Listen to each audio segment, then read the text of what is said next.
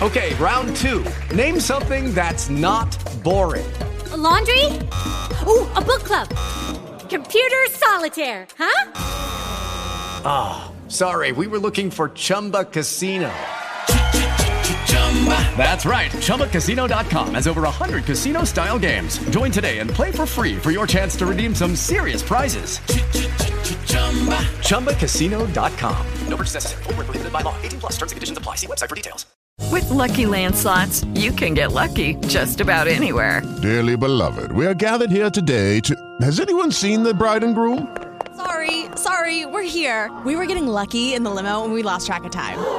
No, Lucky Land Casino, with cash prizes that add up quicker than a guest registry. In that case, I pronounce you lucky.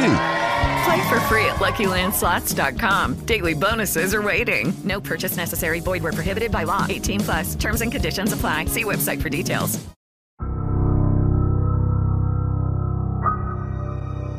The man in my basement takes one step closer every week. Rules. 1. He will begin in the furthest corner of your basement. If you see him, do not overreact. He may decide to move on. 2. If the intruder decides to stay, he will take one step closer each week. 3. Do not attempt to speak with him, hurt him, or get third parties involved.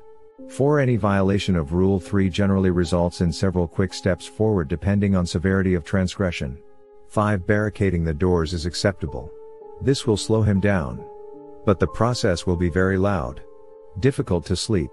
6. To others. The intruder will appear as a mannequin or a rubber dummy. Or a coat hanger etc. Do not let guests near him. 7. The intruder will not move so long as you have guests in the house guests who actually want to be there once I had an old friend sleep on the couch for 3 months and the intruder didn't move a step. 8. You can leave the house. But never sleep anywhere else. Never make plans to move even browsing for houses online etc. The importance of this rule cannot be overstated. General notes none of these rules are set in stone. The intruder seems to evolve and react depending on your actions. Personally, I recommend measuring the distance from him to the furthest corner of the house. Calculate how long it will take him to reach you. Set up your bedroom as far away as possible. Once established, do not move your bed. You must sleep there from now on. Please note that sometimes he will leave his station and wander up into the house. Do your best to ignore him, he will always return to the last place he left off. I had to laugh as I read the typo written list of stupid rules left on my doorstep. Likely conjured up by some neighborhood kid with too much free time props for the creativity though. Stepping back inside. I folded it up and tucked it away. Guess it was preferable to getting toilet papered. Slumping back onto the living room couch. I resumed watching the game. I just moved into the neighborhood, Owning a house of my own had been a life's goal since 18. Now, after 15 years of working, saving, and taking on crippling debt, I finally had a place of my own. Hooray! A killer deal on a modest 1982 story with a basement and a backyard swimming pool. The main floor was an open design kitchen, living room, and an entrance hallway that led to the upstairs. Upstairs was a short alcove with three doors master bedroom, guest room, and washroom. This house was the only thing in my lonely life I felt proud of. Something caught the corner of my eye. Across the living room. In the front entrance hallway the basement door was cracked open. A slit of pitch dark. Okay. I turned back to the TV. Probably forgot to close it earlier. Shaking it off. I focused on the game as much as I could. But the cracked open door lurked in my peripheral all the while. It almost felt like someone was watching me. Duck. I got up from the couch, marched across the room, pulled the door shut, and marched back. Embarrassed. I plopped into the couch and swung my feet up on the coffee table. Maybe that stupid list of rules was getting to me after all. Maybe whoever wrote it wasn't done messing with me yet. Knock. Knock. Knock. I jumped at the pounding on my front door. Muting the TV. I begrudgingly got up, hauled over, and yanked open the door, a smother-and-lawing man greeted me. Barely five foot tall. Round. And wearing a bright green Hawaiian t-shirt with matching cargo shorts? Vaguely reminding me of the Batman's penguin. Sir. He said. A forced smother and loud plastered to his face. Hello. I am so sorry to bother you. He looked down at my shoes. Studying. Someone's been. leaving notes on the doorsteps out here and. Since you're new, he looked up, glanced back over his shoulder, then back to me. I just wanted to warn you. This guy had more nervous energy than a cold turkey drug addict. Warn me about what? The smother in Lao on his face turned grim. The notes, he said, pausing for effect. There's a he searched for words. There's a mentally unstable young man in the neighborhood. Okay. His father he glanced back over his shoulder again. His father lived in the house across the street from you. An overgrown, one story box of a house. It almost looked abandoned. When his father passed, the son he looked back to me, started writing notes leaving them on doorsteps around the neighborhood. I set my hand on the pocket where I'd tucked away the note. The son. If you see him, he's harmless. And the notes well. Of course. They're nonsense. He chuckled. I pulled the note out from my pocket. Yeah. I was wondering. I said. Careful. Lucky Land Casino asking people what's the weirdest place you've gotten lucky? Lucky? In line at the deli, I guess? Aha, in my dentist's office. More than once, actually. Do I have to say? Yes, you do. In the car before my kids' PTA meeting. Really? Yes. Excuse me, what's the weirdest place you've gotten lucky? I never win and tell. Well, there you have it. You can get lucky anywhere playing at LuckyLandSlots.com. Play for free right now. Are you feeling lucky? No purchase necessary. Void where prohibited by law. 18 plus. Terms and conditions apply. See website for details. With the Lucky Land slots, you can get lucky just about anywhere. This is your captain speaking. Uh, we've got clear runway and the weather's fine, but we're just going to circle up here a while and uh, get lucky. No, no, nothing like that. It's just these cash prizes add up quick. So I suggest you sit back, keep your tray table upright, and start getting lucky. Play for free at LuckyLandSlots.com. Are you feeling lucky? No purchase necessary. Void where prohibited by law. 18 plus terms and conditions apply. See website for details. The unfolding the paper. The man's eyes father-in-law with concern. Rule 1. I read aloud. He will. Please. He stammered. I raised an eyebrow. I have seen enough of those for a while. He rubbed his forehead with the back of his thumb. They're harmless. But also kind of he looked around. Again searching for words. Creepy. I said. His eyes lit up. Yes. Creepy. What a great word. Creepy. He marveled. Weirdly impressed. I almost laughed. Anyways. He continued. I just wanted to let you know.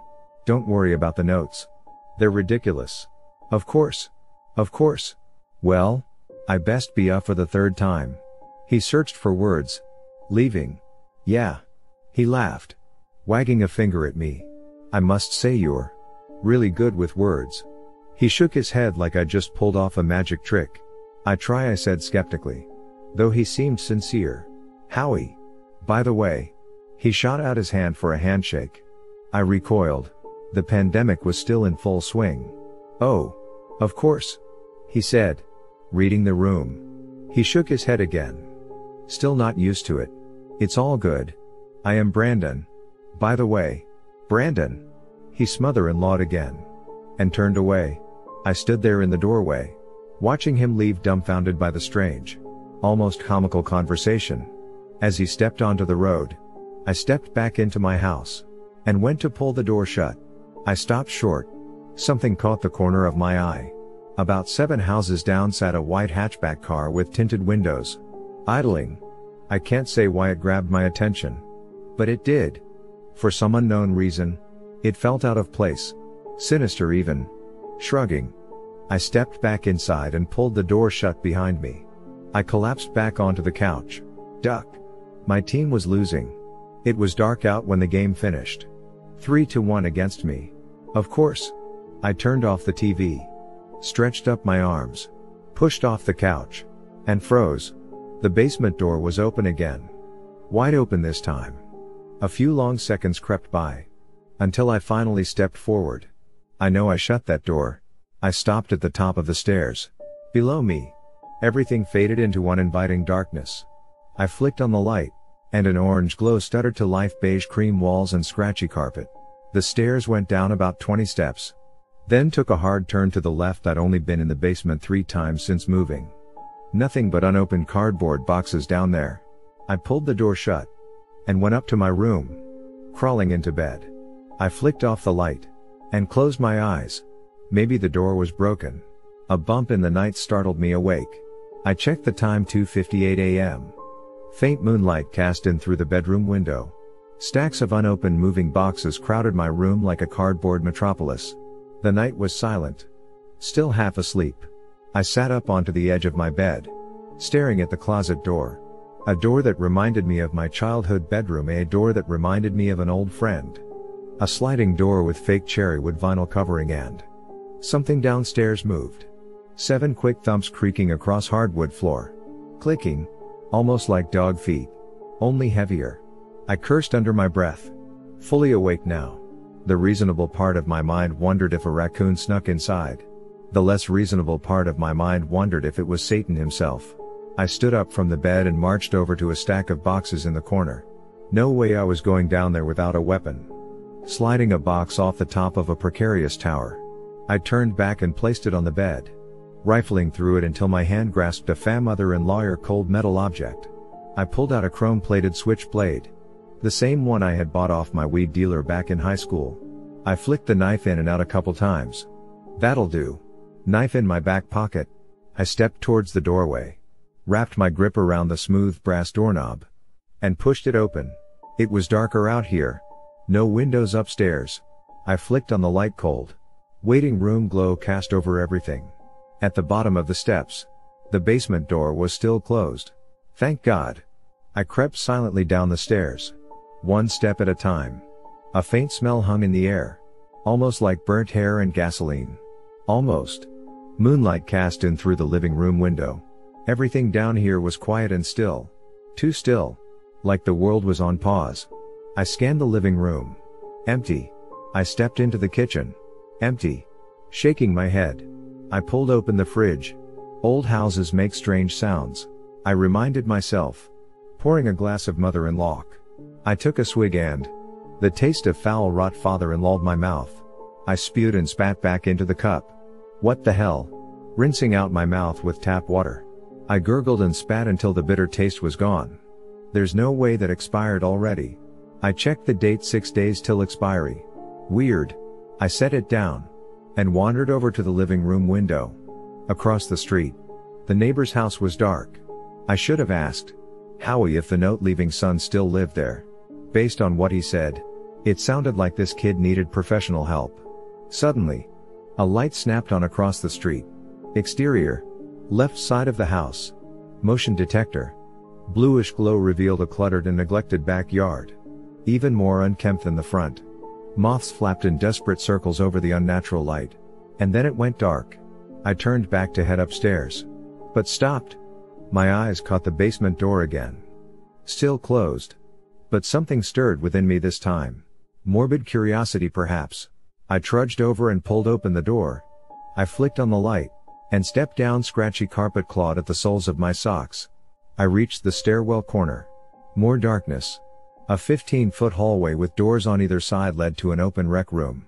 I flicked the next light switch. Nothing. Of course. I stood there for a good 10 seconds. Staring into the dark. The strange pull of curiosity only getting stronger. Begrudgingly. I pulled out my phone. Turned the light on. And moved forward. Stepping over boxes and clutter as I went. The strange smell from upstairs was even stronger down here. Like gasoline and burnt hair. Maybe there was a leak. I'd get that checked out tomorrow. Regardless. I pushed forward and stepped into the garage-sized rec room. Cold concrete against my feet. I scanned the phone light from left to right until I froze. Stood in the back right corner was a coat rack post. For a second, it almost looked like a person. I don't own any coat racks. Somebody put it there. I felt sick angry. Somebody broke into my house and put a coat rack in my basement corner. Indignant. I marched forward, yanked it off the ground, and stormed back upstairs. I knew exactly who did it too. The same person who left the note. Had to be. That was disturbing enough in its own right. Supernatural bullshit or not. Of course. Back then, the posy brother-in-law of the note being a sincere warning never crossed my mind. I didn't even consider the chance that something unknown and terrible was about to enter my life and never leave at this point. I was convinced that a malicious trickster was trying to break my sanity. I am not the most stable of individuals. But it'd take more than a coat rack and a creepy note to do that. A lot more. I snapped the coat rack in half, tossed it in the garbage, and sat up in the living room till morning. That week I installed new security and locks. If anything else happened, I'd get the police involved. Stupid rules be damned. Either way, I'd been through worse. In hindsight, dismissing the note might be the biggest regret of my entire life. I stood at the living room window, waiting. Finally, the garbage truck pulled up to the curb. A heavy-set man in a bright orange vis vest stepped off the side and spat dryly onto the pavement. He hoisted my garbage, coat rack included, into the back compactor. Joy. Climbing onto the truck, he unceremoniously tossed the aluminum bucket back onto the road. My relief vanished. Inside the bucket was a left behind, foot long splinter a lingering remnant of the coat rack. Bursting through the front door, I yelled after the garbage truck, and it lurched to a grudging stop. I forced a smother and low, strode across the yard, bent over, reached into the can, grabbed the splinter of wood, and tossed it into the truck. The vis vest man blinked disinterest towards me as they drove off towards the next house. The truck's compactor pressed down with a satisfying crunch. Goodbye coat rack. There was a strange comfort in it. As though the coat rack itself held some special power over me a power which, upon its destruction, had lifted, strolling back toward the house. I caught myself smother and lawing. Almost feeling happy. I wrapped my hand around the front doorknob. And a sharp pain shot up my wrist. My arm swung back like electric shock. Gritting my teeth. I turned my palm over a splinter about the size of a blood test needle was lodged in between my thumb and pointer finger. Ouch. I breathed in, pinched the splinter, yanked it out, and tossed it back over my shoulder. I stepped inside. As I pulled the door shut, red smeared across the brass knob. I turned my hand over again. A thin line of blood trailed out from the puncture hole snaking down towards the tip of my thumb. Wrapping my other hand around the wound, I marched back towards the kitchen. Bandages were in a tray on top of the fridge. After I finished wrapping my hand up, I turned around and leaned back against the fridge, marveling at how quickly my good mood had soured. All it took was a wooden splinter. But then another thought crept into my head. Part of me, the paranoid, irrational part, wanted to go back and find the splinter, take it out past city limits, and burn it just in case. I actually had to fight the urge to go back and do this. It's just a coat rack. I reminded myself. Nothing more. Nothing less. Either way, I took comfort in the new security setup. Alarms on every door and window big stickers advertising the system to any would-be intruders. I even checked every corner of the house. Just to make sure nobody was hiding inside. Can't be too careful. Despite everything, I still hadn't fully processed the fact that somebody had taken the time and effort to break into my house and set a coat rack in the basement corner. Not steal anything. Not even move anything. Just set a coat rack in the basement corner. This simple fact stuck in the back of my head like a stubborn popcorn shell stuck between teeth. The worst. Hunched over my laptop at the kitchen table. I took a sip of bitter black coffee. Thanks to the pandemic. All work was homework now. But that was fine by me. I preferred staying at home to just about everything else anyways. Typing away. I was finally falling into that ever elusive zen state of work. Coding line after line until my phone buzzed against the plastic vinyl tabletop. Unknown caller. I reached over and froze. Something told me not to answer it. Something told me to block the number. But I shook it off and answered regardless. Brandon. Said the voice on the other end. I couldn't tell if it was a question or a statement. Speaking. I am calling about the note. He continued. The one on your doorstep. He sounded young. Early 20s perhaps. Okay. Yeah. I was the one who left it there. I didn't respond, I didn't know how to respond. Look. I know it's weird. Trust me. I know better than most. The thing here is to make sure you understand what's going on. To make sure you take it seriously. Does that make sense? I didn't answer. He sighed. Anxious? I know you think I am crazy. Shit. I might be. I just I need to talk with you in person. I. Don't call this number again. I said plainly. And ended the call. Setting the phone down. I leaned back in my chair and crossed my arms. Looking back. I regret my coldness here. But in my defense. I'd seen enough real life horror by then. I was pushing 40 and well acquainted with the crushing mundanity of real life suffering. I had no desire to indulge in made up nonsense. Knock. Knock. Knock. My heart skipped a beat as the pounding at the front door continued.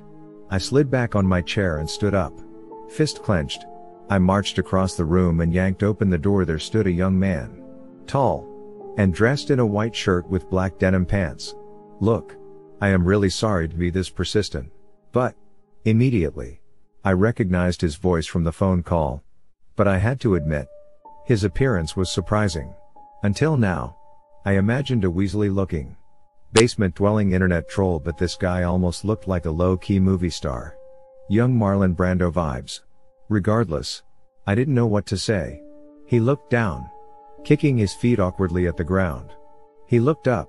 I just need five minutes. He said. I'll explain everything and never come back. His eyes were father-in-lawed with sincerity. Years of suffering hidden beneath a desperate smother-in-law. I looked around other neighbors were mother-in-lawing about. A few glanced over. Concerned. I looked back to him. Fine. My voice dripped with skepticism. He looked back over his shoulder. Then back to me. We can't talk here. Let's go for a walk if that's alright. I consider myself a pretty good judge of character. And he didn't seem dangerous. He seemed worried. If anything. My curiosity was driving now. Overcast gray fell over the suburbs. We walked down the street. Side by side. Six feet apart. Silent. Our shoes scraped against concrete and the smell of outdoor barbecues lingered in the air. He looked back over his shoulder. We were about four houses down from mine. First off, he said. Looking forward again. I want to apologize. He slid his hands into his pockets as he walked. I don't really know the best way to approach something like this. And I am sorry for being so cryptic. I grunted noncommittally. Second, I really don't expect you to believe me. Unless I saw something firsthand, I wouldn't believe me either. He looked up at the clouds and squinted as diffused sunlight cast against his face. The sky was spitting rain now. Invisible drops you only felt. Sporadic, icy pinpricks against the skin. Maybe I am crazy. I don't know. He shrugged. My dad was. At least. That's what we all thought until he finally he trailed into silence. Anyways. I am getting off track. He said. Running a hand through his jet black hair. Just. Take it seriously for the first couple weeks. And see where it goes. If it's bullshit. Then it's bullshit. I still wasn't quite sure what to say. At this point. I believed that he. Believed. But that wasn't enough to change my entire worldview. That wasn't enough to start believing in sentient coat racks. All you can do is search for ways to slow him down. Invite people over as much as possible. Try to figure out if there's a way to stop him without breaking the established rules. I know there's the pandemic. Lucky Land Casino asking people what's the weirdest place you've gotten lucky? Lucky? In line at the deli, I guess? Aha, in my dentist's office. More than once, actually. Do I have to say? Yes, you do. In the car before my kids' PTA meeting. Really? Yes. Excuse me, what's the weirdest place you've gotten lucky? I never win and tell. Well, there you have it. You can get lucky anywhere playing at LuckyLandSlots.com. Play for free right now. Are you feeling lucky? No purchase necessary. Void where prohibited by law. 18 plus. Terms and conditions apply. See website for details. With the Lucky Land slots, you can get lucky just about anywhere. This is your captain speaking. Uh, we've got clear runway and the weather's fine, but we're just going to circle up here a while and uh, get lucky. No, no, nothing like that. It's just these cash prizes add up quick. So I suggest you sit back, keep your tray table upright, and start getting lucky. Play for free at LuckyLandSlots.com. Are you feeling lucky? No purchase necessary. Void where prohibited by law. 18 plus terms and conditions apply. See website for details. But hell. Invite a stranger over if you have to. Rent free. It should at least buy you some time. Who's living in your father's house? I asked with a directness that surprised even me. I I don't know. You don't know. He shrugged. I haven't been there since again.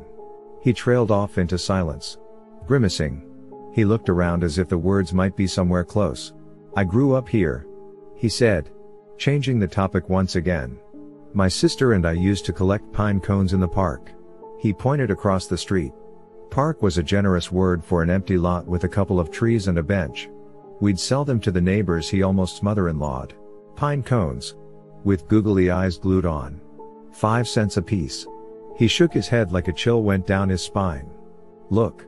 You've just gotta take the rules seriously. I still wasn't convinced. You don't know who's living in your own dad's house. I persisted. Did you sell it? He stopped walking. And turned to face me. Don't try to understand this, trust me. He rubbed his forehead with the back of his thumb. The more you try to make sense of it, the more you try to rationalize it only gets worse. Sounds like a death cult mantra. Sure. You have my number. Right. I nodded. If anything happens. You have any more questions? Call me. Anytime. Seriously anytime. Four in the morning if you have to. I don't care. Okay. It's Mitchell. By the way. Just Mitch is fine too. He gave a little wave. Turned away. And strolled off down the street. Leaving me even more confused than before. Worse than that. Part of me was beginning to consider the Posey brother-in-law that this might actually be real. A Posey brother-in-law made all the more disturbing due to the fact I'd already broken nearly every single rule. Classic horror movie duck up. Either way, his sincerity was unsettling. By the time I got back home, it was already dark out. I stood at my front door, rifling for my keys when Brandon, a fam-mother and lawyer voice called out from behind. I turned back to see Howie. Standing on the curb. I almost didn't recognize him at first. He wore a blue track suit with a blue pencil tucked behind his ear. And blue headphones wrapped around his neck. This guy really liked blue? Howie. I said. Neighbor's kid spoke with you huh? He rested his hands on his hips. I nodded. What did he say? I shrugged. Same stuff as the note. Howie shook his head as if to say. I expected as much. Poor kid. He said. At least he'll stop bugging you now. Yeah. Just then. Beside the house across the street the outdoor motion light snapped on. Odd. Howie looked back to see what I was looking at. Through the cracks in the fence. A line silhouette stood up against the boards. It was hard to tell from this distance. But it almost looked like somebody was standing there. Watching us. Peering through the fence cracks. Motionless. But the yard was father-in-law with junk. So it could have been anything. Howie turned back to me. Anyways. He started pulling up his headphones and turned away. Who's living there now? I said. Howie froze. Lowered the headphones. And turned back. Not sure. They never sold it. Nope. Not to my knowledge. So. It's empty. I've seen someone. Maybe a few someone's mother-in-law and about inside. Ever seen them outside? Howie tilted his head. Thinking. He clearly never paid much attention to it. I don't think so. But I got goldfish memory these days? He chuckled. Shrugged. Reached to put his headphones back on and. Oh. His face lit up. I've been stuck on this. He pulled a crumpled piece of paper out from his jumpsuit pocket and read a thin piece of metal which glows brightly when a current passes through. He looked up at me. Eyes father-in-lawed with hope. Eight words across. First letter F. Third letter L. The light across the street snapped off. And a light inside snapped on.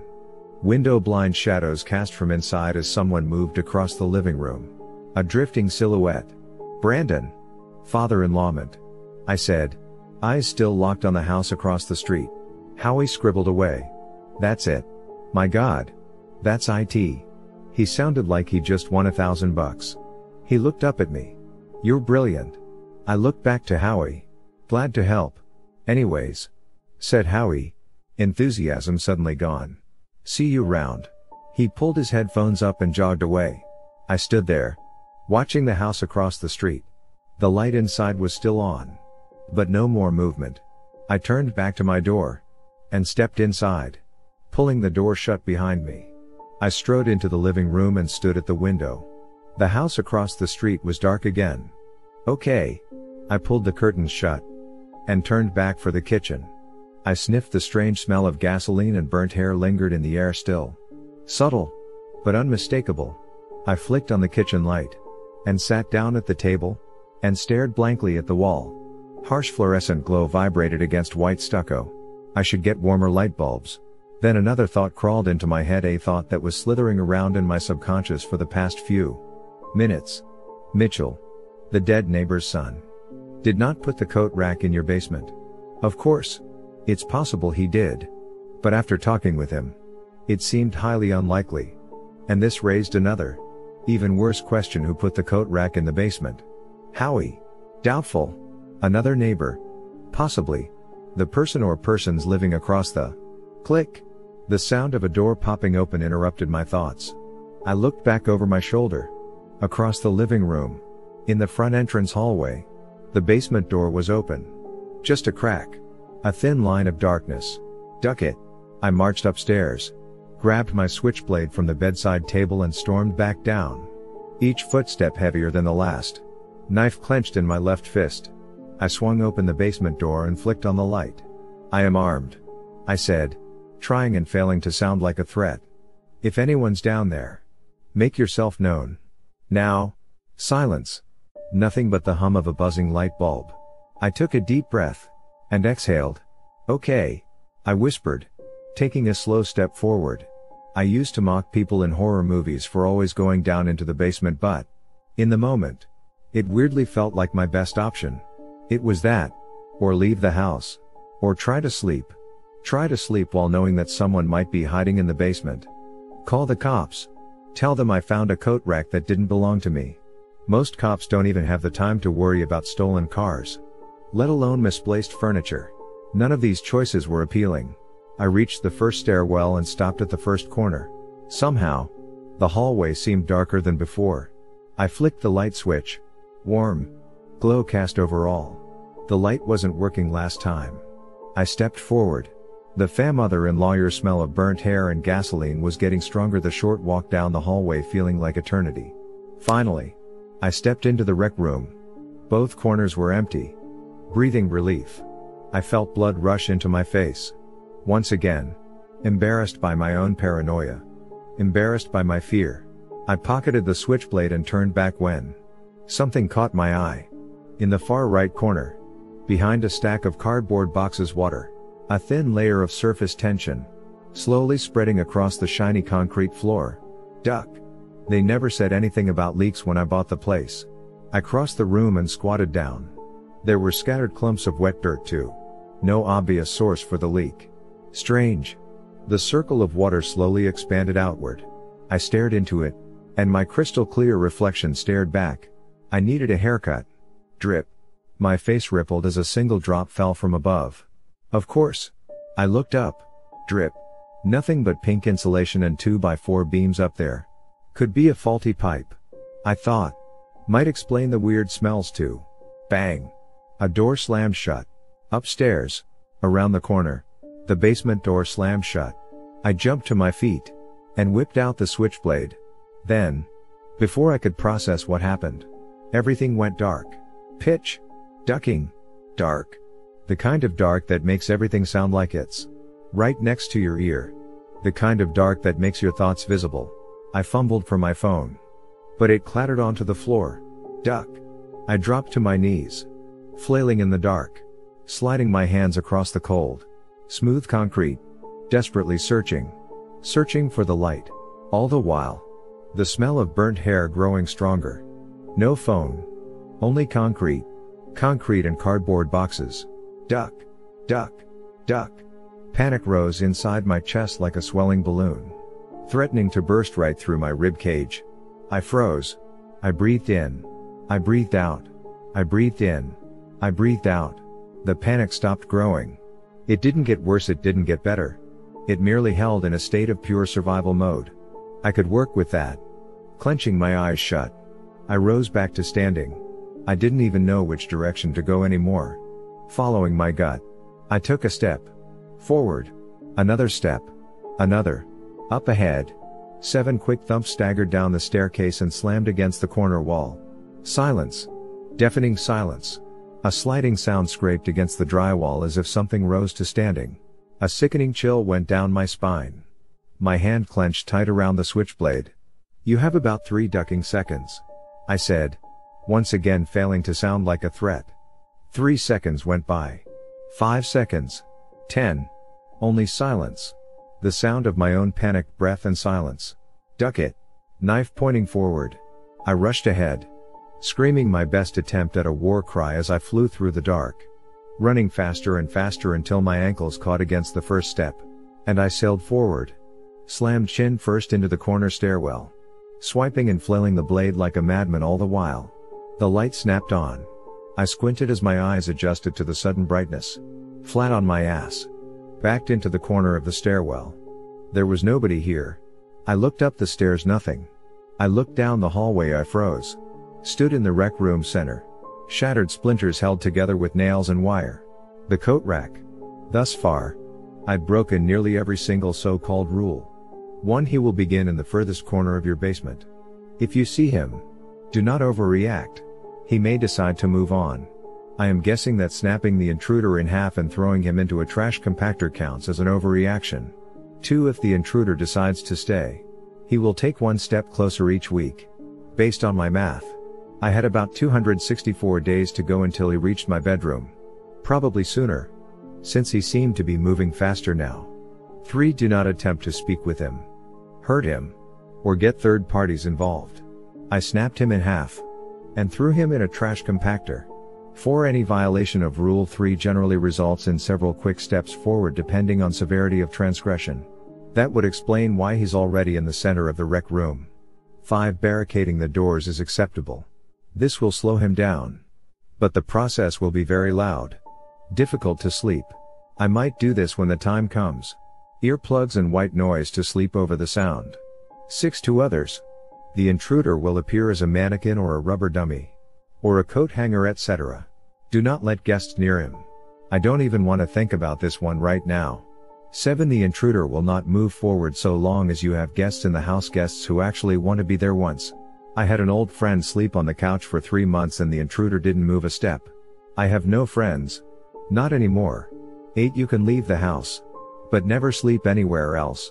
Never make plans to move even browsing for houses online etc. The importance of this rule cannot be understated. Okay. From there on out. I'd follow the rules until I thought of something better. Two sleepless nights crawled by until I finally built up the courage to go back downstairs. I needed my phone. Down the basement hallway. In the center of the rec room. Stood the coat rack. Just behind it. My phone lay face down against the concrete floor. Creeping forward. I averted my eyes. It's only a coat rack. I reminded myself. Nothing more. Nothing less. Sliding into the rec room. I pushed my back up against the wall. And glanced towards the coat rack. Immediate regret followed. Nails and wires were snaked around mangled shards of wood. If the coat rack was a substitute.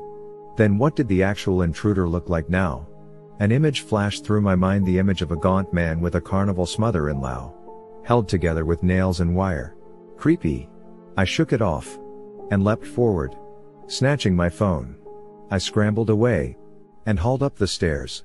I could almost feel the hands of nothing. Chasing me from behind. Ever stretching arms desperate to pull me back into the dark inching closer and closer for my ankles as I bolted up the stairs. I slammed the door shut. Pressed my back up against it breathing heavy. I slid down to the floor. It's just a coat rack. I told myself again. But the words rang empty now.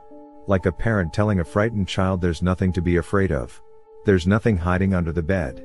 When really, they both know. There is. There's always something hiding under the bed. But it's not the long toothed monster you imagined as a child.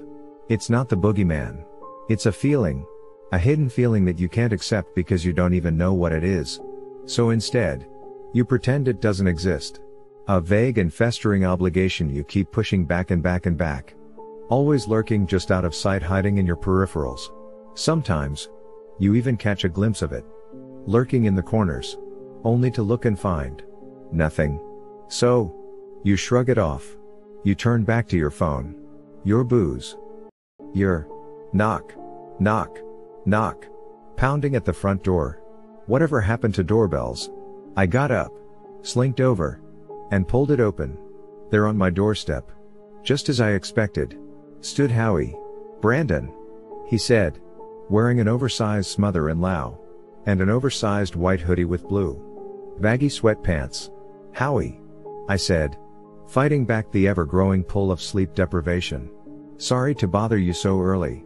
It's just he paused, looked over his shoulder, then back to me. There's been a few break-ins around the neighborhood. Last night. And. Were you hit? I shook my head. No. Fortunate.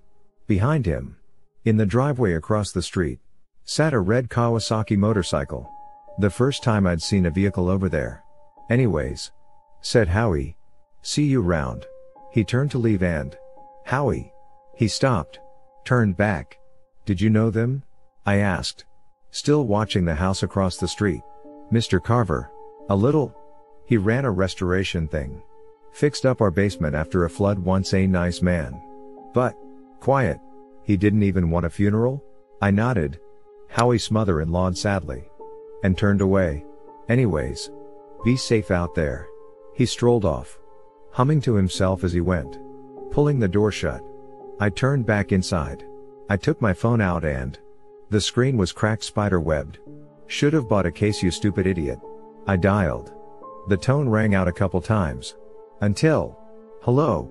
Mitch Carver and I met in a diner on the edge of town. A 2010s diner trying way too hard to look like a 1950s diner. Seriously. Every single greasy spoon cliche in the book. Movie posters plastered the walls. All the waitresses wore those blue dress uniforms. And the grill of a turquoise cat otter and lilac hung over the bar.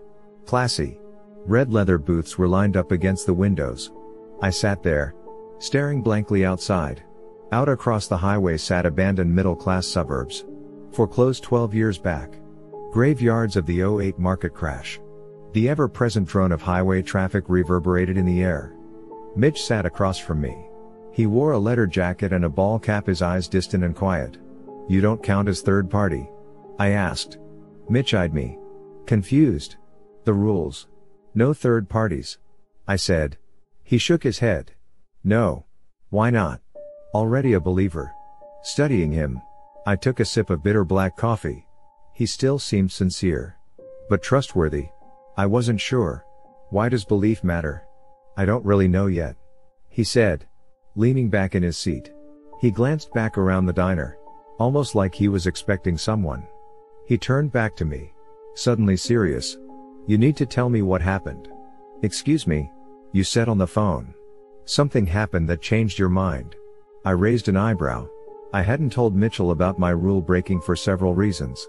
Mainly, I didn't want to set him off. For all his sincerity, Mitch did not seem like the most stable of individuals. Not that I blamed him. Especially considering his life circumstance. Why are you helping me? I said. He looked out the window. His eyes flicking back and forth as traffic sped by. He turned back to me. I killed my dad. He said. I mean not literally but it's my fault he died. He weighed over his next words carefully. The traffic outside slowly droning ever louder. Like a rising tide. Mitch. Continued. The last few years of his life. Nobody believed him. We all thought he was crazy. But he never talked about it straight up. He just left notes. Sometimes you'd go home after a visit and find one tucked away in your shoe. He cleared his throat. The notes were always about this person. Hiding in his house. How they were literally trying to scare him to death. The front door chimed open. Mitch tensed up and glanced back over his shoulder. A fam mother-in-law of four shuffled inside he relaxed and turned back to me. I just want to make sure what happened to him doesn't happen to anybody else. He leaned back in his seat again hands wrapped tight around a cup of untouched coffee. Fair enough. Look. Said Mitchell. If you broke the rules once. Even twice. That's fine. But you need to tell me what happened. I nodded slowly. Took a deep breath. And. I snapped the coat rack in half. Threw it in the trash compactor. His eyes father-in-lawed with shock. A shock he immediately repressed.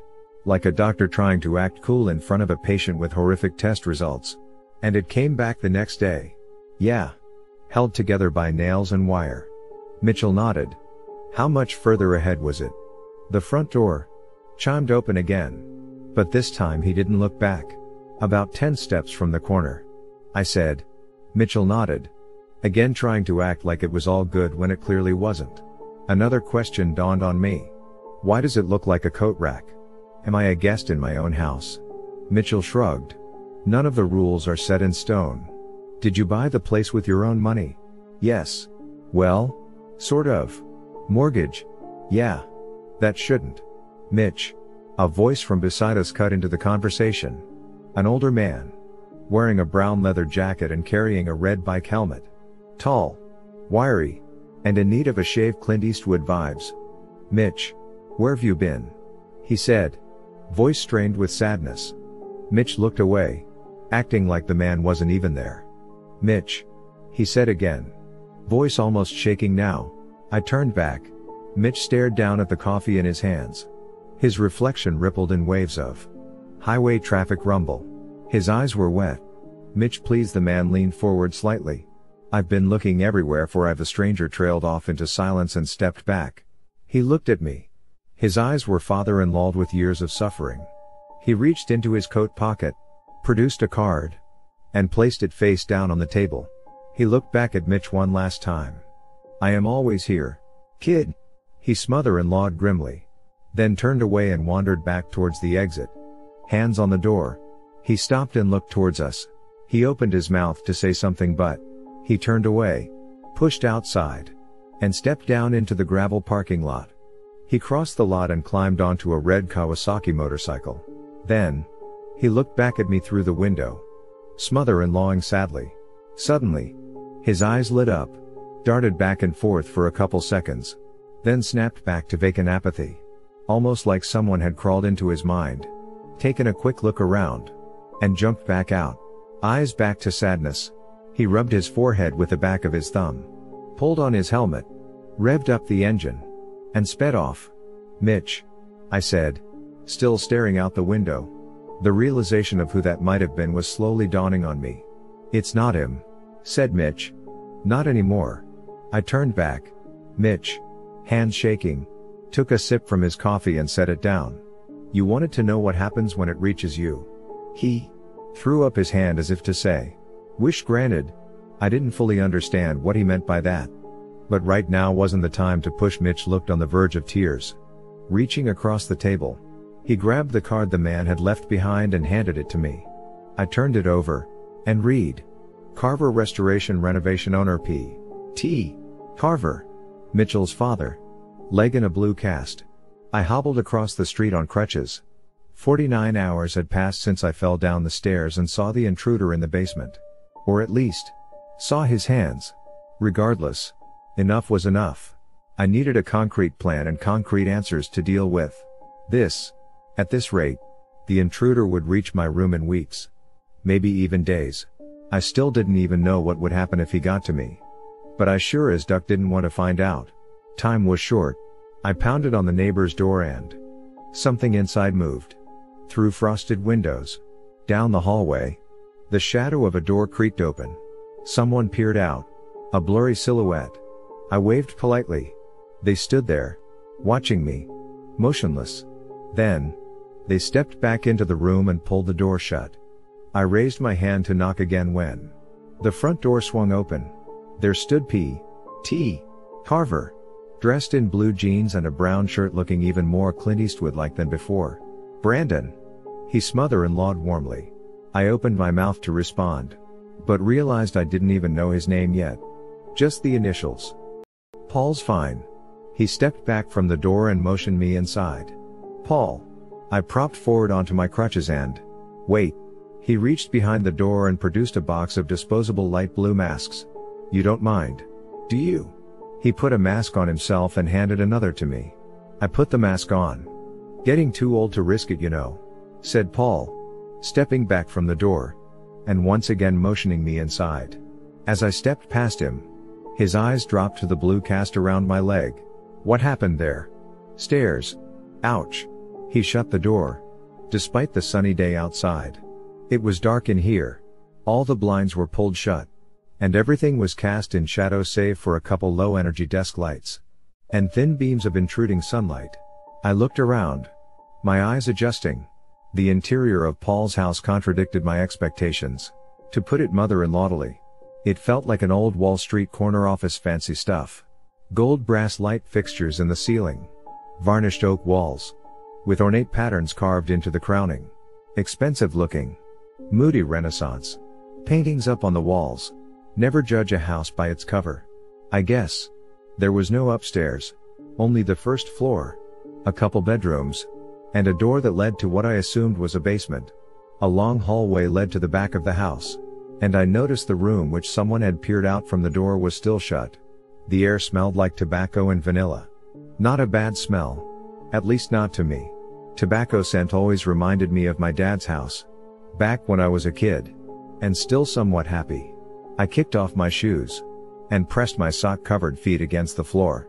The carpet was out of place greenish brown. Scratchy. Worn down to the plywood in some areas. Please. Paul motioned me towards the living room. I shuffled deeper into the house. Feel free to take a seat. Paul nodded towards a long, green velvet couch. I slumped down. Immediate relief.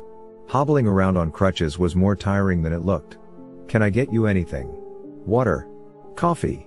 I am good. Thanks. You sure? Water. No. Thanks.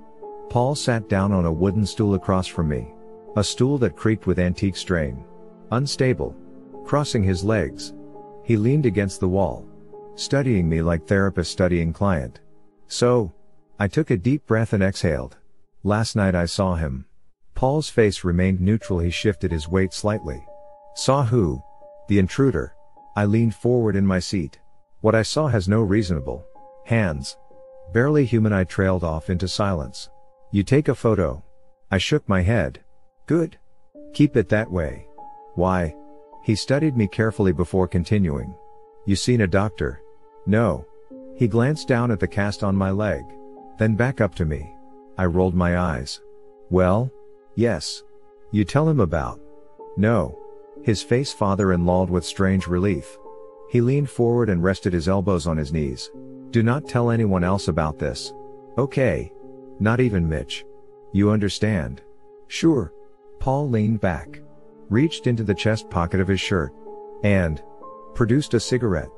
He pulled his mask down to his chin, lifting the smoke up to his mouth. He pinched it between thin lips, took out a pack of matches and a thump reverberated from somewhere deep inside the house. He froze, raised an eyebrow. Silence. He shrugged, struck the match and then another thump. Paul shook out the match and tossed it into an empty tin can sat upon a yellow plastic crate to his lefty side. Irritated. Excuse me. He stepped up and marched deeper into the house. I watched as he rounded the corner and disappeared into the foyer hallway. More silence. Now, I was starting to wonder if coming over here was such a good idea to begin with. Things felt off. Sure. My initial meeting with Paul was surprising, to say the least. His long, drawn out bear safety monologue was odd. But endearing. In a weird sort of way. But when Paul showed up at the diner, Mitch seemed truly disturbed. Like he'd seen a ghost. Or something even worse. Either way, I just wanted answers. And hopefully Paul would give me that. Hopefully. Right then, the sound of a door clicked open in the foyer hallway. It clicked shut. The faintest hint of a smell wafted into the room the recurring smell of gasoline and burnt hair. So subtle. It might have been imagined. Around the corner. Down the hallway. Muffled voices. Arguing. I tilted my head and strained to listen but. Sorry about that. Said Paul. Suddenly stepping into the room. No worries. With oddly pinned straight posture. Paul sat down on the couch across from me. A brown, velvet couch with old-timey drawings of farms and ducks that reminded me of a sofa at my grandma's house. It's probably the exact couch you're imagining right now. The same couch I slept on after dad's funeral. Only I didn't really sleep. I just lay on my back, staring at the ceiling. Thinking so that's it. Ha. You stop existing. And now everybody gets together and eats coleslaw and leftover turkey and that's it. Seems a little anticlimactic. You want answers huh? Paul struck up another match. He lit up the cigarette. And finally, took a slow, satisfied drag. He exhaled. The smoke lingered around him for a moment. Then slowly drifted back towards the dining room. Passing through beams of derelict sunlight. Why does Mitch think you're dead? Paul nodded. Expecting the question. Reaching over the side of the couch. He tapped the cigarette with his pointer finger small bits of glowing ash broke off and tumbled down into the tin can. Back when Mitch and Evelyn his sister, were kids. I had some pretty serious health issues. Still do. Full disclosure. But I am medicated now. And that helps. He lifted the cigarette to take another drag but stopped short. Remembering something, he lowered it. After my parents passed away, I started to believe something was stalking me, toying with me. He shifted uncomfortably in his seat. Started with small things at first. Bumps in the night. Food gone bad before the expiry date. Things too small to talk about, but too big to just, you know, brush off. He met my eyes. Then looked away and took another short drag. I thought back to the expired mother-in-law in my fridge. One of many unanswered questions still festering in the back of my mind sporadically buzzing past my ear like a persistent mosquito. Infuriating. Paul sighed. I am a rationalist at heart so. The posy brother-in-law of something unnatural. He waved his hand like a magician. That never crossed my thoughts. He paused again. Glancing over at me. Judging my reactions as he spoke. Now bear with me. Cause all this leads to a point. He continued. One night. Back in 94. Maybe 93. The kids and their mom were fast asleep. It was Thursday so. I went down to the basement for canned peaches and a late night beer. He pointed down at the floor. The light was out. So I came back with a flashlight and he trailed off into silence. His cold blue eyes still locked on the floor. This time, somebody was down there. Just standing there. Stood down the basement hallway with their back turned to me. I wanted to call out. Yell at them. Run upstairs. Get my nine mother-in-law. But, instead, I just froze. Like roadkill in headlights. Paul looked directly at me. That's when it hit me. I realized that this intruder, over 7 foot tall by the way. He was halfway stuck into the concrete wall. Like the mold was set around him and dried there. Paul shook his head like a chill went down his spine. The sight was so strange. I couldn't even think straight.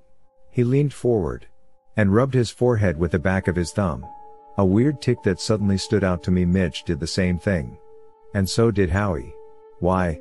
Things got really bad after that. The more I tried to fight it, the worse it got. The more I tried to make sense of things. He trailed off into a moment of silence. Course. Nobody else saw him. They just saw a stack of cardboard boxes. He paused again. Looking around the room. One night. Cold. Autumn night. I'd been dealing with this ever encroaching nightmare for weeks at that point. I downed two bottles of cognac and brought my nine mother-in-law downstairs. Marched straight up to him. He made a gun with his fingers and pointed at me pressed the barrel between his dead eyes and pulled the trigger. He mimed the motion of gun kick back and limply dropped his hand back onto his thigh. But he didn't even flinch. Bullet went straight through him. Ricocheted off the back corner. And got me in the hand. He held up his left hand the pinky finger was cut off short at the first knuckle. I hadn't even noticed until now how did I miss that? Paul shook his hand like it went numb. And leaned back into his seat again. After that, Holly threatened to leave. Take the kids with her. He rubbed the side of his palm against his left forearm. Ruminating. I'd leave myself too. If I could. Then his eyes lit up. Remembering. Let me show you something. Paul pushed up from the couch. He strolled towards the door I assumed led to the basement. I remained seated. After my last encounter with the intruder. I wasn't a big fan of stairs. Or basements for that matter. You coming? After noticing my hesitation. Paul looked back at me the same way my dad used to. Struggling to hide disappointment. Silent judgment. I cleared my throat. Grabbed my crutches. And pushed to. Standing. Paul's mother-in-law to half smother-in-law. Pulled his mask back up. And pulled a ring of keys out from his pocket. Humming to himself. He rifled through. Unlatched a key. And turned the lock. No dice. He relatched the key and went back to rifling still humming all the while. Meanwhile, I stood back about 10 feet. Head turned, eyes locked on the mysterious room at the end of the hallway. The door was shut. You live alone? Yes. Well, yes and no. He unlatched another key and gave that one a try. No dice. An old friend lives in the room down the hall. I am the caretaker. Sort of. That's good of you. Yeah, well, I owe them one. I considered asking more, asking if they were a guest keeping the intruder at bay. But something told me to keep it to myself. Paul huffed, unlatching a third key from the ring, holding it up to his face. He studied it like a jeweler studies a suspect diamond. He brought it down to the lock, pushed it in, and turned. Finally, the door clicked open. Third times the Paul looked around searching for words. The same way Howie did. Shaking his head. He tucked away the key and stepped down into the dark. He flicked the light on cold fluorescent glow stammered to life concrete walls and wooden steps smothered in layers of dust. Paul looked back. Over his shoulder. You good with stairs? He said. Looking down at my cast covered leg. I'll try. He nodded. Use the railing. Turning back. He stepped deeper into the basement. I hobbled over to the top of the stairs. The flight of steps seemed longer than expected. Like it went down one and a half stories. Instead of just one. Paul stood at the bottom. Another door in front of him. Though maybe door wasn't quite the right word. More like a bunker hatch. Metallic. And held shut with an arm-sized lever instead of a doorknob. I didn't want to go into the basement. But the weight of morbid curiosity compelled me yet again. Every single time. Paul gripped his hands around the lever. Braced himself against the wall. And pulled. His wiry arms flexed and strained as the lever slowly moved towards him. Gritting his teeth. Paul yanked harder and harder until finally. The lever gave way. Lurching backward suddenly. The metallic door itself shifted downward with an echoing clang. And clouds of dust particles burst out from the edges. Paul wiped his forehead with the back of his arm. Squat down. And grabbed the bottom of the door with both hands. Hoisting upward. He pushed the door into a vertical swing. It pressed flat up against the ceiling. There was nothing but dark ahead. Pitch dark. Paul crept forward. And silence followed. Five long seconds ticked by until a light flicked on. More cold. Stuttering glow. You good? Paul's voice echoed up the staircase. Yeah. Yeah, I am okay. I said. Stepping forward. Going downstairs on crutches was even more tedious than expected. The whole precarious journey took about three minutes until. Finally. I stepped into the basement. A long narrow hallway led to a two-way fork in the path. Dirt floors. Plywood walls. I've got an engineering slash construction background. Paul kept strolling forward. Built this place from the ground up. He stopped at the fork in the hallway and looked both ways. Thinking. He looked left. He looked right. He looked left again he shrugged. Gotta be this way. He pushed forward. I followed. This basement's bigger than you'd think. He said. Rounding the corner. Another narrow hallway stretched about 20 feet until it reached another two-way fork. Paul kept walking. And I kept following. I put up these walls. Tried to build a maze around him. Slow him down. He chuckled. Rounding another corner. Then I put up the bunker hatch and he trailed off into silence. Rounding yet another corner. Why not build a bunker directly around the intruder? I asked. Paul looked back at me and cracked a grim smother in Lao. Tried that. And. Didn't work. He said. Eyes father-in-law with a dark story. I didn't push any further. We entered a 10 foot by 10 foot room. Paul stepped into the middle. And turned back to face me. This. My friend. Is the construction of a former madman. He looked around. Taking it all in. Holly left me halfways into me building it. He shook his head and spat at the ground. I don't blame her. He looked directly at me. Look. Kid. He paused.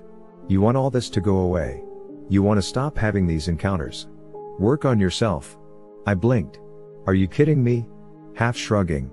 He continued. I know how it sounds. But after Holly took the kids and left, it really kicked me into gear. I stopped drinking. Got help. Professional help. Started taking meds. The right meds. And sure enough, all this went away. No more man in the basement. No more altered reality bullshit. I know it's the last thing you want to hear. But this. This thing it's all in your head. Or at least, it's mostly in your head. You don't think it's a little odd that my hallucinations match yours? Paul nodded understandingly. What do you think set all this off? I shook my head. The note. Paul sighed. The note my son. Well meaning though he was. Left on your doorstep. I just wanted to leave now. I was tired. Everything was contradicting everything else. You ever heard of a tulpa? He reached forward and placed his hand onto my shoulder. I didn't respond. I just stood there. Staring at him blankly. Leaning forward on my crutches. Tulpas. Paul continued. Are these things that don't exist until you believe they exist? The more you believe they exist, the more they exist. And the more they exist, the more they conduct with you. If I wasn't so tired, I would have laughed. Okay. Look. I am not saying that's what this is. But it might be what this is. Sure. Mitch. Bless him. He still thinks it's all real. Thinks it got to me years back. Thinks it's controlling me now. Using me to trick others into worshipping it or something. He smother and lawed sadly. It's a different story every time. Paul shook his head. All I can say is this it's only as real as you let it be. And the only way to stop it is to figure out what's wrong with your life and fix that. Something upstairs moved three quick, staggering footsteps. Paul glanced up at the ceiling. Then back down to me. Ignore the intruder. And follow the rules until you've fixed your life. Or until you stop believing it. Then, you take that coat rack out past city limits. And you douse it in gasoline. And you burn it. Okay. Okay. I said noncommittally. Finally. He pulled his hand off my shoulder. You need help. With anything. I am always here. You got booze problems. Money problems. Life problems. Anything. He said. His eyes father and lawed with sincerity. This thing. It really messes with your head. Makes it hard to know who you can trust. You know. Sometimes it feels like. It's almost. Jumping. In and out of people you know. Controlling them. But it's all in your head. His tone was shifting now. Almost sounding excited. Part of me wondered if the intruder was controlling him right now. Deriving twisted pleasure out of messing with me. I shook off the thought. And. Another thump upstairs. This time. Paul acted like he didn't hear it. I. I should go. I said. Stepping backward. Sure kid. Said Paul. Again almost talking to me like I was his son. I turned around. And as fast as I could without tripping. I crutched my way out of the basement maze. Up the stairs. And out the front door. Stepping out of Paul's house. I took a deep breath of fresh air. It felt like getting rescued from drowning. I exhaled relief. At this point. I didn't trust Paul or Mitch or even Howie. For that matter. Nothing was stable. And everything was getting worse. I hobbled back across the street and my phone buzzed to life. I stopped in the middle of the road pulled it out, and flicked on the screen. Squinting, I held it up to my face 27 missed calls. Mitch Carver. Of course.